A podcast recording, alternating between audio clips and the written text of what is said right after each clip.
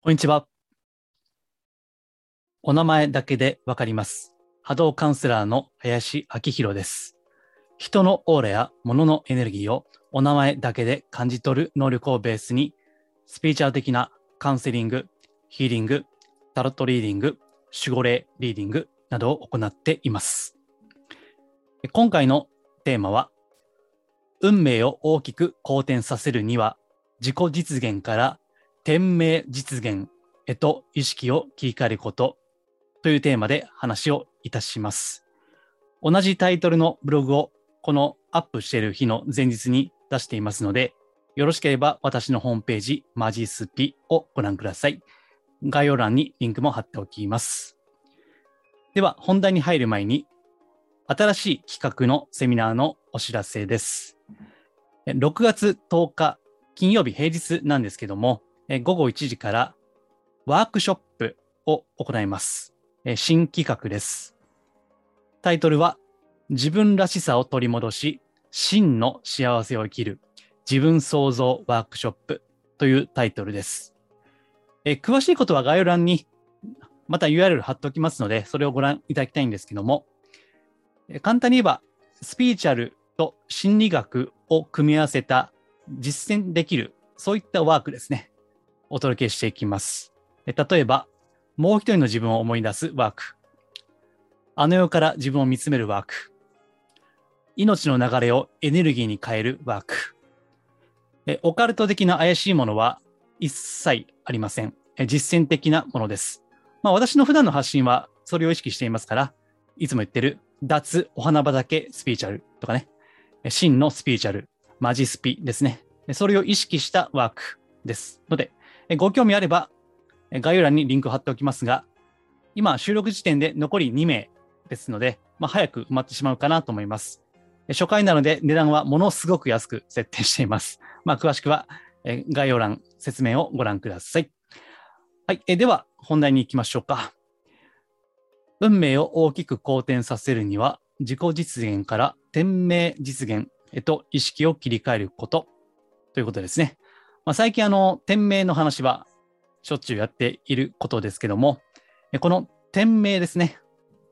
これを知ることで運命が大きく変わっていくということなんですね。まあそれは何でかということなんですけども、天命というのは前から何回か言ってますように、天の命令ですね。天の命なんですね。ですから、厳密には自分で掴み取る。これが俺の天命だとかね。これが私のミッションの道とかね。自分で掴み取るものでは本来ないわけです。それは、ある意味では与えられるということですね。いや、すでに与えられているということですね。ですから、よくスピーチュアル業界で言われるように、天命というのは思い出すということですね。英語で言えば was ですね。え B 動詞ですね。B 動詞の過去形です。was なんですね。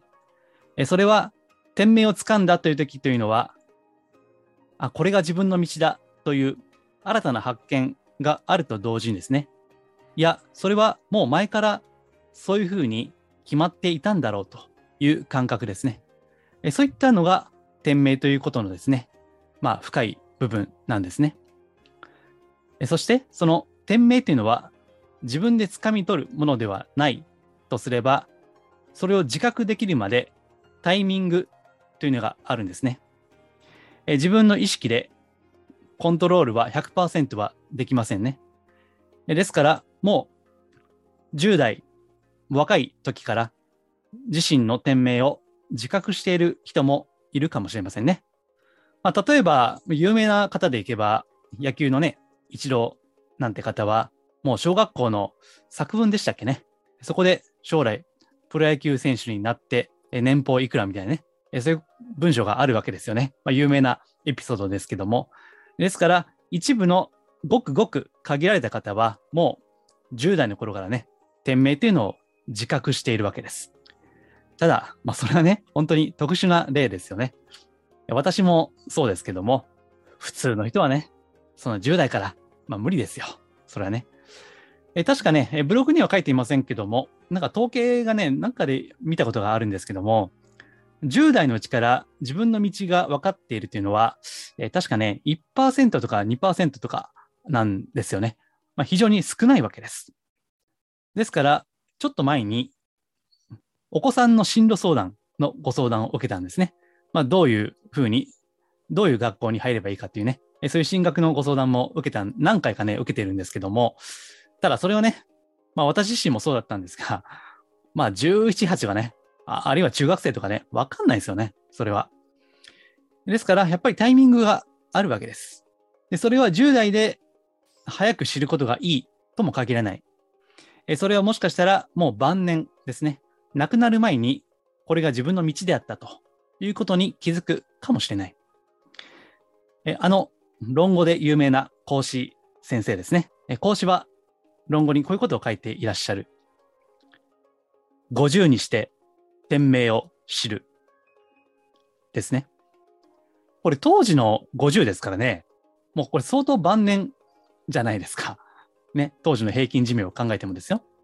ですから、これは現代に置き換えてもですね、おそらく70歳とか80歳とかね、そういうふうに見てもいいと思うんですよね。ですから、まあ、何が言いたいかというと、しかるべきタイミングというのがあって、自分で掴み取るものではないということですね。ブログではですね、これに関連することで、夢ですね。夢を描くの夢ですね。これもまた自分で思い描くものではないと。ねそういったことも、えー、ブログで書いています。まあ、よければ、それは、まあ、あの、ブログをぜひご興味あれば読んでいただきたいんですけども、要はね、自分でできることなんて知れてるんですよ。ね。まあ、よくあの自分が生きてる、普段の意識の上では自分が生きてるんだと思ってるわけですよね。何も考えてなければね。まあ、無意識的にそう思ってますよね。自分が生きてるんだ。自分がここに意識して、自分の足でここに立っていると。えー、ところがですね、これも時々言うことですけども、この内臓とかね、心臓とかね、自分の意思で動いてるんですか？ということですね。えー、なんで夜寝たらね、翌朝元気になるのかと。まあ科学では、その寝てる時になんとかホルモンとかね、なんかドーパミンかなんかわかんないけども、エンドルフィンかわかりませんが、そういった物質が出て、それで、えー、脳が休んでるとかね、体が休んでるとか、そういった説明はできますよね。えただ、なぜ寝ればそうなるのかと、なぜかということはわからないわけです。よく考えてきますと、私たちが本当に分かっていることは極めて少ないわけですね。まあ、いわば、他力ですよね。え他力の中で生かされてしまっているということなんです。で、え天命というのは、これは前回言いましたかね。あ、言ったな。え聖書の中のものを引用したんですけども、え誰しも共通する根本的な天命というのは、平和を実現することであると。ね。これが聖書に書いてあるわけですね。で、今回もね、あの、思いついて聖書の一部引用してるんですよ。まあ、これはもっと有名な部分ですけどね。え、マタイ福音書っていうね、まあ、クリスチャンの方ならもう絶対ご存知のやつですけども、まあ、この中にこういった一節があるわけです。何よりもまず、神の国と神の義を求めなさい。そうすれば、これらのものは皆加えて与えられる。ということですね。え神の国と神の義とを求めよということ。え神の国、まあこれは争いのない平和な世の中ってことですよね。で、神の義というのは、まあ、それを実現するような、まあ、多くの人が幸せに楽しくなれるような、そういった道とか、その考え方のことですよね。でね、天命というのは天の命なんです。で、天の命令、天の命でもあるとすれば、えー、これは前回も言ったような気がしますけども、よくね、あの、神社にお参りするときに、あなたが神様の立場だったら、どういった人を応援したいかということなんですよ。あなたが神様の立場でね、で神社にお参りする人はいると。でね、まあ、いろんな願い事を言うわけですよ。なんか、商売繁盛とか、家内安全とか、どんな願いだったら、あ、ちょっとこいつは応援したろっかなと思いますかね。でその時に、やっぱりね、まあ自分さえ儲かればいいんで、他の人はどうでもいいんで、自分が儲かりますよねとかね。まあ、ちょっと極端な例ですけど、でも家族さえ幸せだったらいいんですと。そういった人間よりね。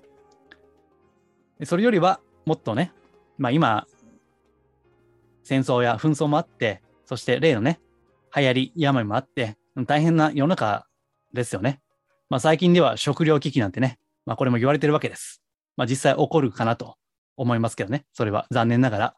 だから、まあそんな世の中がね、えー、少しでも平らかに、こう、涼やかになりますようにと。まあ平和な世の中ですね。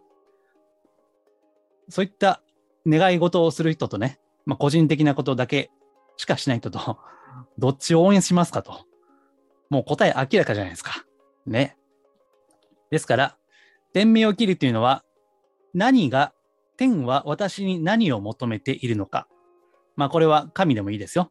神は私に何を求めているのか。もっと言うと、この世界ですね。私がこの世界に対して何らかの自己実現をするのではなくて、世界が、まあこれはね、社会がと言ってもいいですけども、そういった自分より大きなものが自分自身に何を求めているのかということですね。これがこの逆から見るんですね。従来の自己実現はあくまで自己を実現するんですね。まあ、これも別に大事っちゃ大事ですけどね。ただ、その逆に、世界は何を私に実現させたがっているか。天は私に何を求めようとしているかということですね。これが天命実現であり、世界実現なんですね。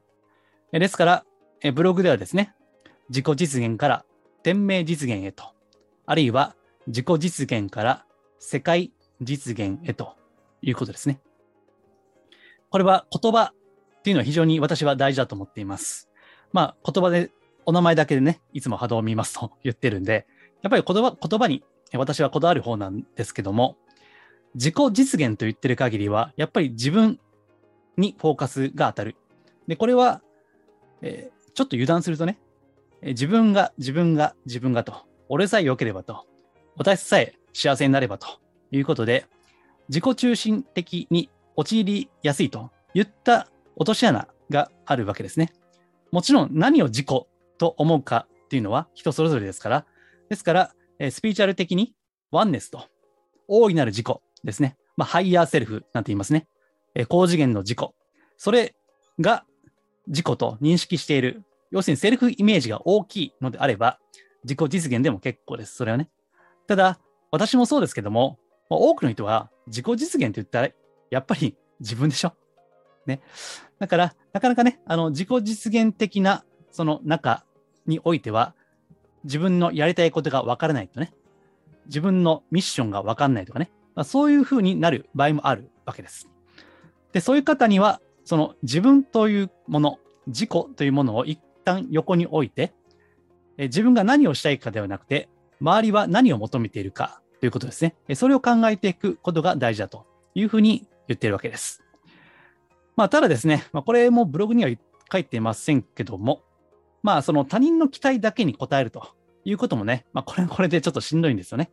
要は自己犠牲の生き方ですね。自分のことはもう完全に横に置いて、ただ人の喜ぶことをすると。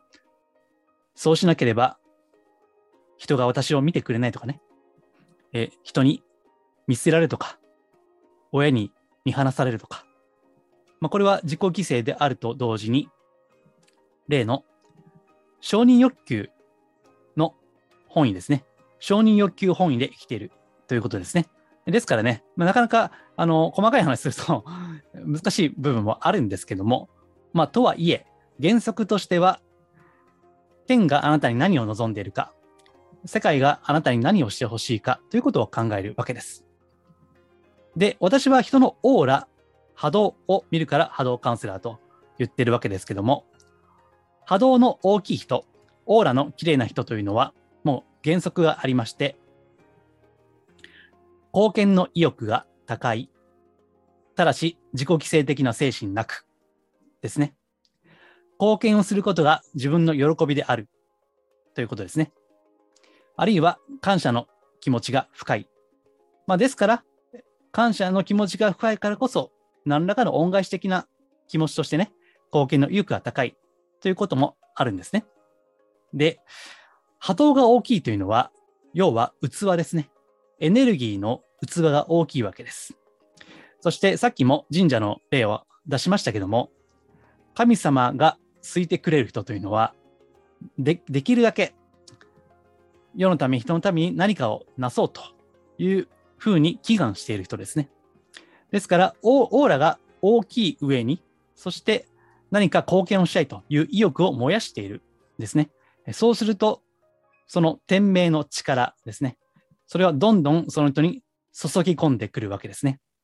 要はこれも波動の法則ですよね。同じ波長が同調する。現実的には人の応援を受けやすくなるとか、まあ、それだったらちょっとあなたに投資をしてみようという人も出るかもしれませんね。ですからね、そういった現実的なことを考えていても、何かしら貢献の意欲が高い人が天命の力を得やすくて、あるいは夢の力ですね。それも手に入れることができやすくなるわけです。なので、これはね、あの、泣き面に蜂というね、えネガティブな上にさらにネガティブが重なるということもありますけども、この逆なんですね。え、前回は鬼に金棒というね、若干こう、若干語弊があるような表現をしましたけども、要は、うん、プラスのこう出来事が連鎖する感じですね。まあ、いいことが次々に起こるということですね。え、こういうとちょっと引き寄せっぽいんですけども、まあ、引き寄せはね、まあ、これはちょっと今日はあんまり言いませんが、引き寄せもどっちかというと自己実現の範疇なんですよね。えなぜなら、引き寄せるのは自分自身にじゃないですか。ね。ですから、引き寄せもね、ちょっと見れば自己実現的な範疇の中に入っているんですね。ですから、いいことが次々に起こるといっても、ちょっと従来の引き寄せとはちょっと、まあ、似て非なるところかなというふうに思うんですけども、要は、あなたは天が好かれるような思いを抱いていますかと。夢のエネルギーがこう加速していくような、そういった本当に清らかな尊い夢を抱いていますかということなんですね。まあもちろんね、あの、特に若い時は野心とか、俺が絶対やるみたいね、私がどうしてもこれがしたいというエゴに生きてもいいと思います、それはね。まあ、とはいえですね、えー、まあそれではね、なかなか年を経るにつれて難しい部分もあるわけです。ですからね、夢を実現していても、波動の重たい人もいるんですよ。その人はいわば念の力が強いんでね、それで成功、社会的には成功してしまったんだけども、実際ね、それで本当に幸せにはなっていないというね、そういったことも、まあ名前は言いませんけどね、お話を聞いたこともあります。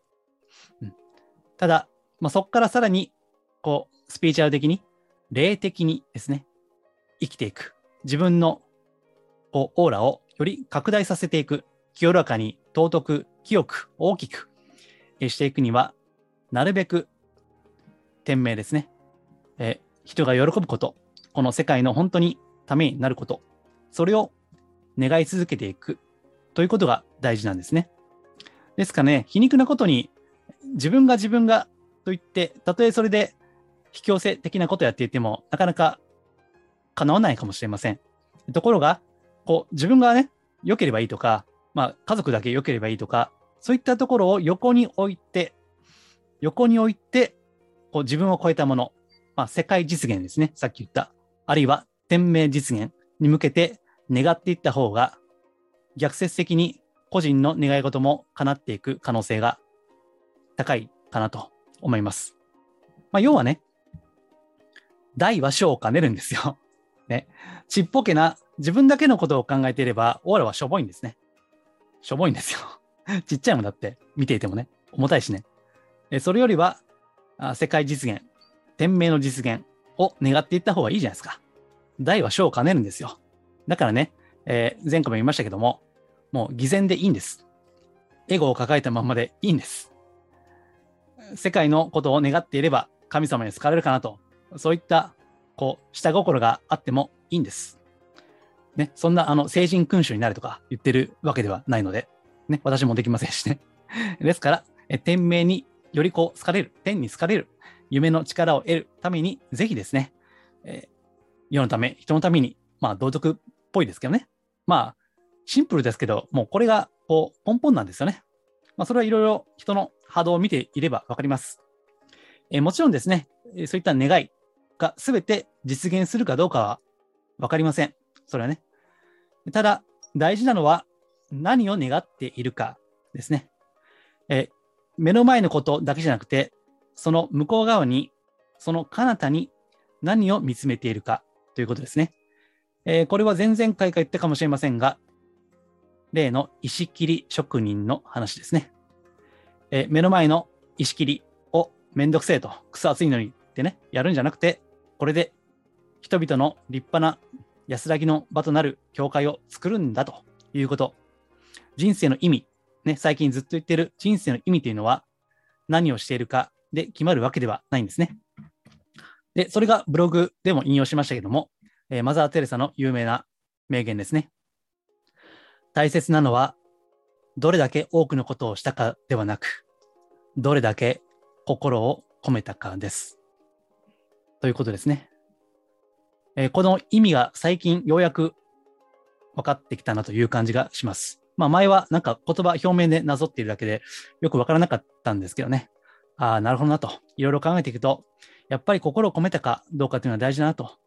で、人間の波動というのはね、あの、まあ、これもついでに言ってきますけども、これね、本当そうなんですよ。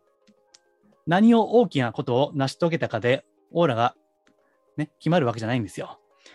なので、名前はね、まあこういった場では言いませんけども、まあ、有名なこう企業経営者ね、えー、こう一代で大きなことを成し遂げた企業経営者ですね。えー、その方は確かに多くのことを成し遂げたかもしれないがですね、えー、その波動を見ると、まあ、非常に重たいですね、場合があるわけです。ですからね、まあ、最初は良かったのかもしれませんけども、どんどん大きくなるにつれて、まあ、自分の力ではもうコントロールできないこともあるんでしょうね。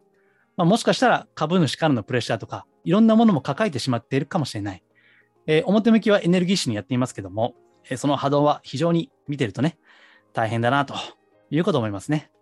もちろん、心を込めて多くのことができれば、まあそれはいいですよね。ね。ただ、それはもう人それぞれ天命によって何ができるかというのは変わってくる。たとえ、あなた自身の天命が小さいものであろうとも、それが天命であると。これが俺の道だということに気づいたならば、それに向かって邁進していくということが、あなた自身の真の幸せですね。えそれをもたらしてくるだろうと思います。はい。え今回は、運命を大きく好転させるには、自己実現から天命実現へと意識を切り替えることといったテーマで話をいたしました。このマジスピラジオは、真のスピリチュアル、また脱お花畑スピリチュアルをテーマにお届けしています。より詳しい情報、あるいはセミナーの先行募集等はメールマガジンで行っています。私のホームページ、マジスピからいろんな箇所からご登録いただけますし、この概要欄にもそのリンクを貼っていますので、よければご登録いただければ幸いです。はい。では、今回は以上です。ありがとうございます。